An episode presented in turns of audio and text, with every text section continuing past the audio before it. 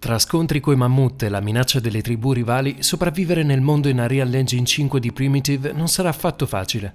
Scopriamo assieme tutti i dettagli su questo survival open world ambientato nell'età della pietra.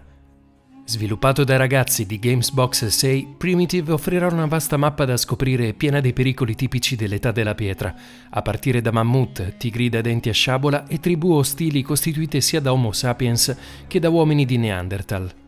I ghiacciai, le zone paludose pervase dalla nebbia e le fitte foreste permetteranno di adottare vari approcci allo scontro.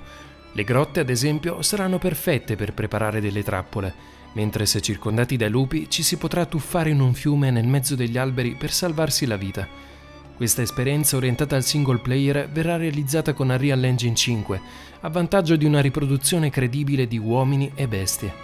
Il CEO di Gamesbox 6 ha dichiarato che il progetto si trova ancora ai primordi dello sviluppo e che pur avvicinandosi ai lidi del Far Cry Primal di Ubisoft in materia di setting, si basa su di un concept differente.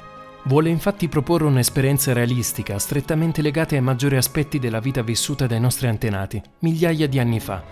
Parliamo insomma di una continua lotta per la sopravvivenza, che offrirà un gameplay sfaccettato, Combattimento ed esplorazione infatti affiancheranno la caccia, la costruzione di rifugi e chiaramente il crafting.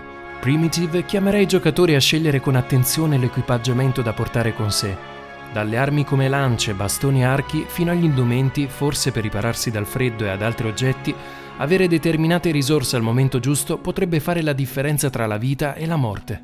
Stando al trailer d'annuncio, infatti, non mancherà un sistema di cura, si pensi al dover rimuovere una freccia dal proprio corpo per poi cauterizzare la ferita con le fiamme di una torcia.